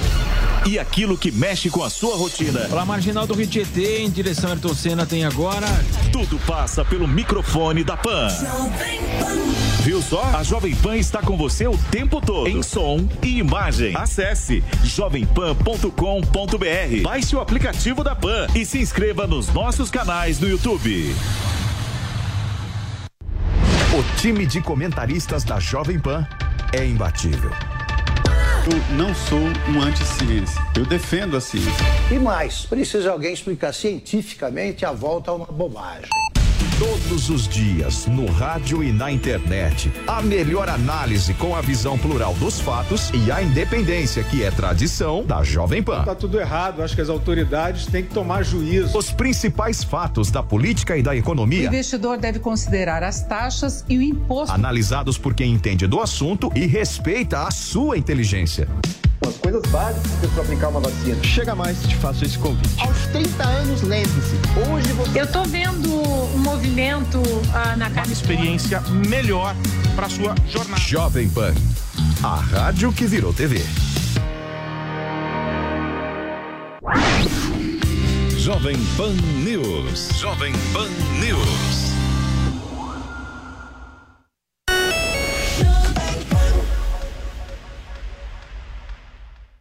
Direto ao ponto, com Augusto Nunes. Estamos de volta para a segunda e última parte da entrevista com o Procurador da República e ex-coordenador da Lava Jato, Deltan Dallagnol. Deltan, nós estamos agora ah, recolhendo notícias que apontam para um grande escândalo aí, né? Que é o Covidão, é chamado assim. É, são prefeitos desviando verbas, governadores aplicando em outros setores o dinheiro que chegou para ser investido na, no combate à pandemia. Você acha que esse escândalo também mereceria alguma coisa parecida com a Lava Jato? Augusto, eu acho que esse e todos os outros escândalos merecem algo muito parecido e maior que a Lava Jato. Veja que o problema na corrupção no Brasil não é o problema de Lava Jato. A Lava Jato expressou algo que é muito maior, algo que é sistêmico. Eu destaquei aqui, é, enquanto gente estava no intervalo, eu separei duas coisas. Uma das coisas que eu separei aqui foi o trecho de um depoimento é, do, do Pedro Correia. Veja o que, que o Pedro Correia fala é, na, na, na colaboração premiada dele. Preste atenção, olha. Sobre as indicações dos altos cargos da República, Pedro Correia afirmou que em todas as indicações o sistema era o mesmo: indicar alguém para que essa pessoa pudesse prestar favores e que por meio de tais favores fosse garantido o poder eleitoral e político de quem faz as indicações, inclusive por meio do pagamento de propina. Que o declarante, o Pedro Correia, arrecadava também para o partido, não só para si, já que isso era imprescindível para manter o poder político do partido. Que, como regra geral, as ilicitudes consistiam no seguinte: determinadas pessoas eram indicadas estrategicamente para altos cargos dos ministérios, secretarias, empresas públicas, autarquias, a fim de, ao atender o interesse dos empresários, possibilitar a arrecadação de propina destinada aos partidos e seus integrantes, viabilizando assim a manutenção do poder nas mais diversas esferas. E ele fala ainda que os valores arrecadados eram utilizados para a manutenção do poderio do partido em nível federal, estadual e municipal, que a arrecadação beneficiava inclusive deputados estaduais, prefeitos vereadores, é, que o objetivo maior era manter mandatos e poder, e eu já estou acabando agora, e ele coloca aqui os indicados dos partidos eram responsáveis por conseguir a propina dos empresários e repassar aos parlamentares, e que isso aconteceu nos governos Sarney, Collor, Itamar, Fernando Henrique Cardoso e Lula. Não está imputando aqui responsabilidade dessas pessoas, mas está falando que dentro desses governos o sistema era o mesmo. E a questão aqui que eu coloco é, é vocês acham que isso mudou? É, vejam que a Lava Jato ela pode ter estancado isso em um determinado momento, pode ter impactado esse sistema. Agora, esse sistema é uma engrenagem que gira há décadas, que gira há décadas. E quando as pessoas que estavam aquadas pela Lava Jato recuperam as posições de poder, vocês acham que isso vai parar de acontecer? O combate à corrupção tem que ser algo permanente. Quando eles veem a, o combate à corrupção diminuir, a reação aumentar, você acha que eles vão deixar os métodos antigos ou eles vão continuar a fazer aquilo que eles sempre fizeram e que mantém eles no poder? E talvez ainda piorem isso. Veja que hoje é a notícia o fato de que foi aprovada a distribuição de emendas parlamentares, é, emendas parlamentares de bancada, é, e essas emendas parlamentares são conhecidas e foram objeto do livro do juiz Marlon Reis como fonte de propinas muito é, forte, muito é, importante fonte de propinas. E foram aprovadas emendas parlamentares e coisa de 7 bilhões, que são emendas impositivas, que são usadas em grande medida com fins eleitoreiros ela tem sua finalidade legítima, a gente pode até discutir que tem uma finalidade legítima. Agora, em grande medida, elas são usadas por fins eleitoreiros para que os parlamentares eles mantenham seus currais eleitorais, as suas bases eleitorais, alimentem prefeitos, alimentem governadores e consigam o apoio dessas pessoas para eles conseguirem votos e se perpetuarem no poder. Então, a gente tem um sistema em que a renovação eleitoral é muito difícil por uma série de razões, que vai desde a arrecadação de propinas até esses mecanismos como esse que eu descrevi, é, e você tem um sistema é, em que se perpetua décadas de arrecadação de propinas para manutenção do poder. A questão é, se nós queremos mudança, não basta a Lava Jato. A gente precisa que toda a atuação da justiça seja eficiente contra a corrupção. E como que a gente tem isso quando você tem um foro privilegiado que não funciona? É, isso é sistêmico, isso é, basta você olhar os números, não funciona. Quando você tem uma atuação de primeira instância que não vai ser efetiva porque você não tem prisão após segunda instância. Você tem a prisão após infinitos recursos e quatro instâncias e a gente provavelmente vai alcançar nesse meio tempo prescrição. Como que você vai ter isso? Mais do que a efetividade da justiça, ainda que a gente não tem hoje, a gente precisa de mudanças mais amplas, mudanças, a gente precisa de reforma política, de reforma eleitoral, a gente precisa de uma mudança mais ampla. Então, se a gente não mudar tudo isso, não adianta é, a gente ficar reclamando. Se a gente não lutar como brasileiros para expandir a consciência desse problema, para votar melhor, para que os nossos representantes mudem essa realidade por meio de leis, de projetos de leis, de mudanças mais amplas, não adianta a gente reclamar. A gente precisa, sim, é, de um covidão, a gente precisa, sim, é, de, de, de um emendão, a gente precisa, sim, de investigações de diferentes áreas em que a corrupção acontece. Lívia. Uma nova Constituição, como o jurista e professor Carvalhosa defende, ajudaria nesse sentido também, procurador? Lívia, poderia sim ajudar. Eu respeito muito o professor Modesto Carvalhosa, ele tem excelentes ideias. Agora, o problema é, quem faria essa nova Constituição? Quem seriam os representantes que fariam essa nova Constituição? Porque se essa nova Constituição for feita pelas pessoas que foram acuadas pela Lava Jato, por líderes partidários que estão sendo investigadas, processadas ou foram processadas pela Lava Jato, estão lá no Congresso Nacional, o que, que você acha que vai resultar a partir dessa nova Constituição? Vai vir algo para melhor ou para pior? O meu receio é de que as coisas piorem. Vejam que numa live recente, é, o presidente da Câmara dos Deputados e o ministro Gilmar Mendes estavam falando que existe uma ditadura do Ministério Público. Peraí, ditadura do Ministério Público? Não tem nada a ver uma coisa com a outra.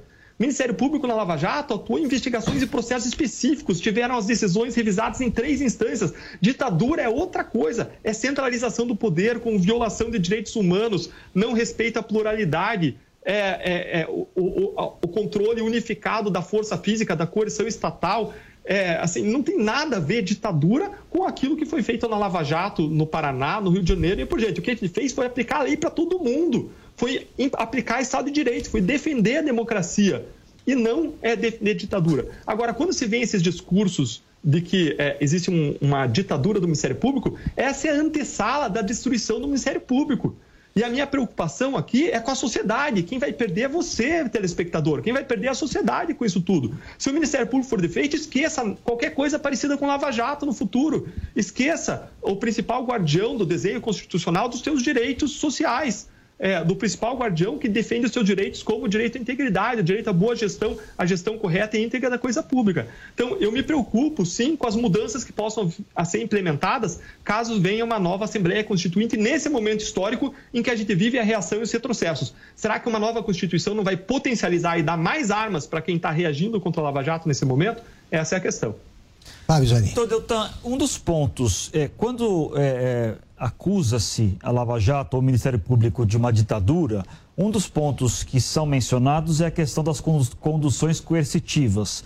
É, a questão da condução coercitiva do ex-presidente Lula foi um dos pontos aí levantados é, para a declaração da, da suspeição do ex-juiz Sérgio Moro. E o senhor, na, na ocasião, o senhor disse o seguinte: olha, é, o padrão que se seguiu com relação ao ex-presidente Lula foi o padrão igual que foi seguido com todos os outros suspeitos, acusados na Lava Jato. Então eu queria perguntar é, sobre esse padrão, quer dizer, por que, que a Lava Jato usava tanto conduções coercitivas é, contra, as, contra pessoas que eram apenas investigadas ou suspeitas e que nem tinham ainda tido a oportunidade de serem convidadas ou convocadas a prestar depoimento. Isso não seria, de uma certa forma, uma, uma, uma, uma certa violação dos direitos é, individuais, das garantias individuais? seja com relação ao presidente Lula ou outras pessoas? Fábio, a Lava Jato agiu dentro da lei. As condições coercitivas sempre foram referendadas pelos tribunais. Salvo engano, a decisão do Supremo que reverteu a condição coercitiva foi por maioria de 6 a 5, algo apertadíssimo. Mas antes daquela decisão, sempre as condições coercitivas foram validadas, confirmadas, jamais foram questionadas ou invalidadas pelos tribunais. Então, se existiu algum erro, não está na Lava Jato. Não existiu nenhum excesso aí. Se houve excesso, o excesso sim foi da corrupção foram daqueles que saquearam o país. Se houve excesso, o excesso foi sim da impunidade, dos grandes escândalos que foram varridos para baixo do tapete. Se há é, algum excesso aí, é excesso nessa reação e nessas mudanças que querem fazer para que atinge não só a Lava Jato, mas atinge as conquistas históricas da sociedade contra a corrupção dos últimos 30 anos. Isso sim tudo é excessivo. Excessivos são os crimes praticados. A Lava Jato aplicou a lei, aplicou a condição coercitiva em relação ao ex-presidente, da mesma forma que aplicou em relação a outras mais de 100 pessoas. E por que, que aplicou condição coercitiva? Porque é um instrumento previsto na lei, que sempre foi entendido até então como constitucional e legal, e que servia para os propósitos da investigação. Não era prisão, não era bloqueio de bens, era algo que gerava um transtorno temporário, rápido para a pessoa, que era deslocada, ela prestava o depoimento, era liberada, é, e aquilo contribuía muito para as investigações. A gente pôde se adaptar depois do fim das condições coercitivas? Pôde, perdeu um dos instrumentos legais. Em seguida, a gente veio e perdeu é, é, é a, a prisão em segunda instância. Depois, a gente perdeu é, fez uma grande mudança, houve uma mudança significativa nas colaborações premiadas que coloca amarras nas colaborações premiadas. E a gente vai perdendo, e vai perdendo, e vai perdendo. E a questão que fica é: será que em algum momento a gente vai ter condições de reproduzir uma lava-jato ou ter uma investigação eficiente contra a corrupção? Eu acho que não. É, se o brasileiro não acordar, se o brasileiro não abrir o olho, quando abrir o olho, vão ter se passados aí retrocessos históricos de 30 anos no combate à corrupção. A gente vai ter voltado atrás 30 anos no combate à corrupção. Paulo. Procurador, como é que o senhor vê o uso de provas ilícitas para julgamento aqui no Brasil? Paulo, é, essa, essa, é, a minha posição é a posição que a gente defendeu na, na, dentro de um pacote legislativo que foi chamado das novas medidas contra a corrupção. O que nós vemos, que foi chamado de 10 medidas contra a corrupção. É, qual era a ideia dessa proposta que a gente fez? É que você não derruba um prédio quando você encontra um furo no encanamento. Quando você encontra uma irregularidade de menor monta num procedimento, num processo, você mantém o processo rígido. E eu vou te dar um exemplo em que isso acontece. Por exemplo, digamos que um juiz mandou fazer uma busca-apreensão. Era a autoridade é, judicial competente, ela expediu um mandado de busca-apreensão, a Polícia Federal pegou aquele mandado, foi, cumpriu e arrecadou bens, arrecadou computadores, arrecadou celulares. Isso tudo foi trazido para o processo. Digamos que, em um momento posterior, um tribunal revisa aquela decisão do juiz e diz: ah, olha só, olhando essa decisão, eu acho que ela não está suficientemente fundamentada, então eu vou cancelar essa decisão. Como que funciona no Brasil? Todas as provas são anuladas, se perde tudo, vai tudo pelo ralo abaixo, você perde toda a investigação e o processo. Como que funcionaria nos Estados Unidos? Nos Estados Unidos existem teorias que permitem você aproveitar essa prova, dizendo que a polícia agiu de boa fé, que houve uma, uma, uma, questão de um pormenor, de uma formalidade, e você poderia aproveitar essa prova. O nosso questionamento que sempre existiu em relação à teoria das provas ilícitas brasileira é que a gente importou ela dos Estados Unidos só que a gente importou metade. Importou a metade que defende o réu e não a outra metade que defende a sociedade. Não faz uma ponderação de direitos. Agora, a gente foi criticado quando a gente fez essa proposta, dizendo que ela legitimaria tortura, legitimaria abusos. É claro que não. É, essa teoria ela jamais legitima abusos intencionais, violações à lei intencionais, torturas e outros crimes jamais podem gerar uma prova válida. Essa sempre foi a nossa posição. Procurador, é, em fevereiro o Ministério Público Federal informou que a Força Tarefa de Curitiba é, deixaria de existir naquele formato, né? E os, a equipe passaria a entregar, integrar o GAECO, né? o Grupo de Atuação Especial de Combate, ao Crime Organizado. Nesses últimos sete anos, é, durante a Operação Lava Jato, grande parte da sociedade brasileira se acostumou a, ver, depois de muito tempo, políticos, importantes políticos, poderosos, sendo processados, presos, punidos por seus crimes uh, ricos empresários também.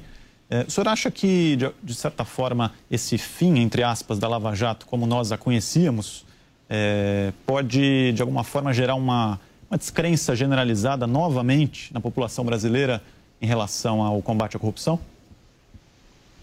Fábio, sim, com certeza. A gente já vê isso acontecendo. A gente já vê um certo cinismo, as pessoas é, desacreditando, a gente já vê um ceticismo é, isso vem acontecendo. Você teve uma série de mudanças que foram enfraquecendo o combate à corrupção é, que foram impedindo, inclusive, a Lava Jato de conseguir os resultados que já vinha alcançando, e tem muita coisa a fazer ainda na Lava Jato em Curitiba. Quando eu saí, tinha muita coisa, e pouco dessa muita coisa veio à tona até agora, então ainda tem muita coisa por fazer na Lava Jato em Curitiba, ainda tem muita coisa por fazer em outras Lava Jatos. Aliás, a Lava Jato em Curitiba distribuiu casos para todo o país. Veja que a Lava Jato em Curitiba é muito cobrada, né? Agora cobra um pouco outras, outros lugares que receberam processos e que não aconteceu nada lá até agora eu acredito que está se cobrando muito por procurando pelo em ovo, buscando achar alguma coisa errada, inclusive por pessoas interessadas em anular condenações, mas não se cobra a ineficiência, não se cobra a falta de produção de resultados em relação a casos graves de corrupção que estão em diferentes instâncias, em diferentes graus do judiciário, em diferentes locais do país.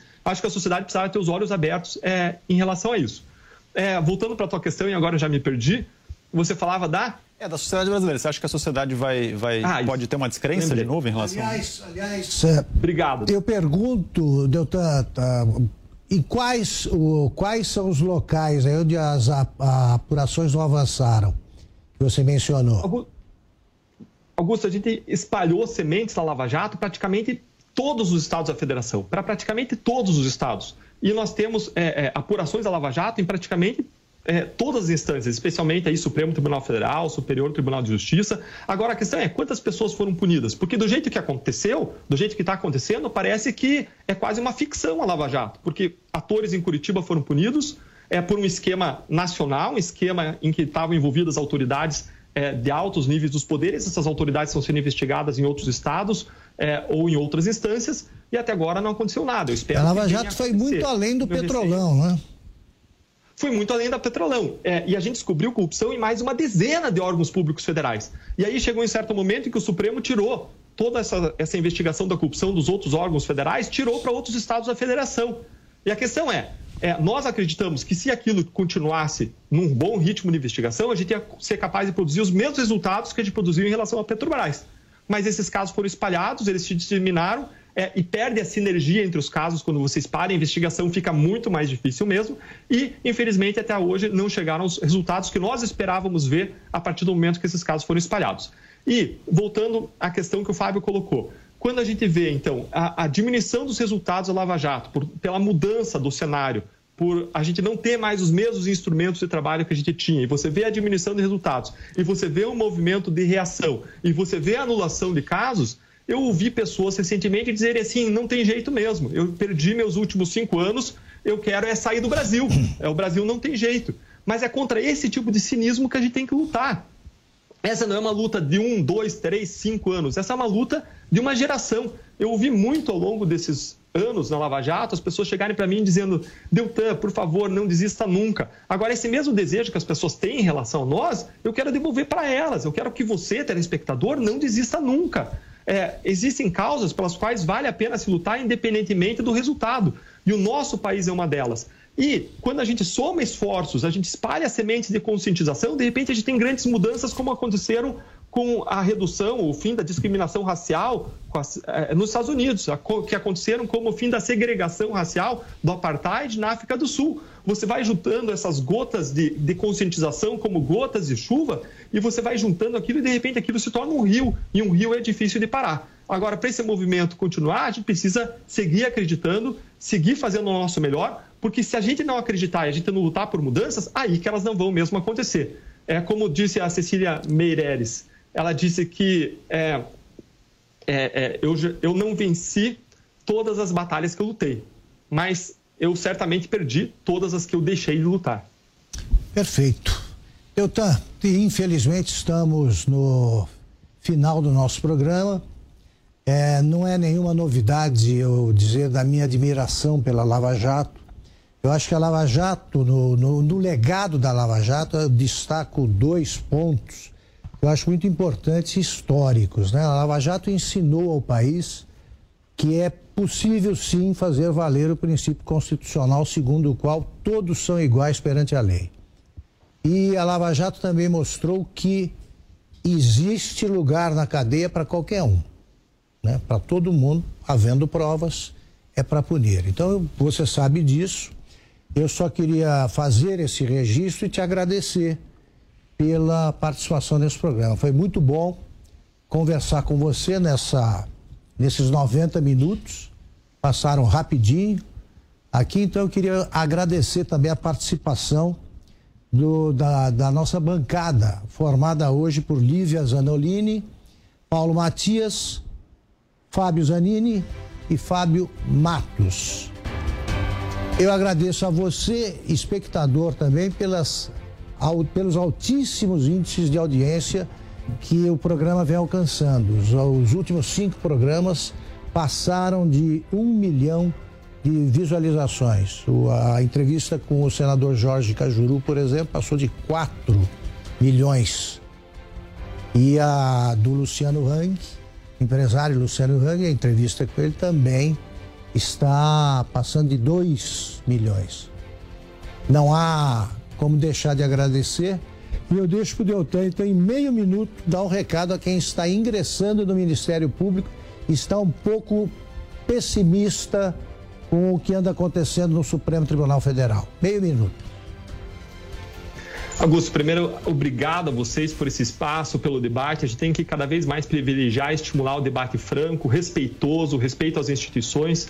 É, e eu queria deixar o um recado para quem está entrando no Ministério Público, dizendo que quando eu entrei no Ministério Público, eu tinha um ideal, eu acreditava que onde eu plantasse eu ia colher. Eu cresci ouvindo minha mãe dizer que aquilo que a gente planta, a gente colhe.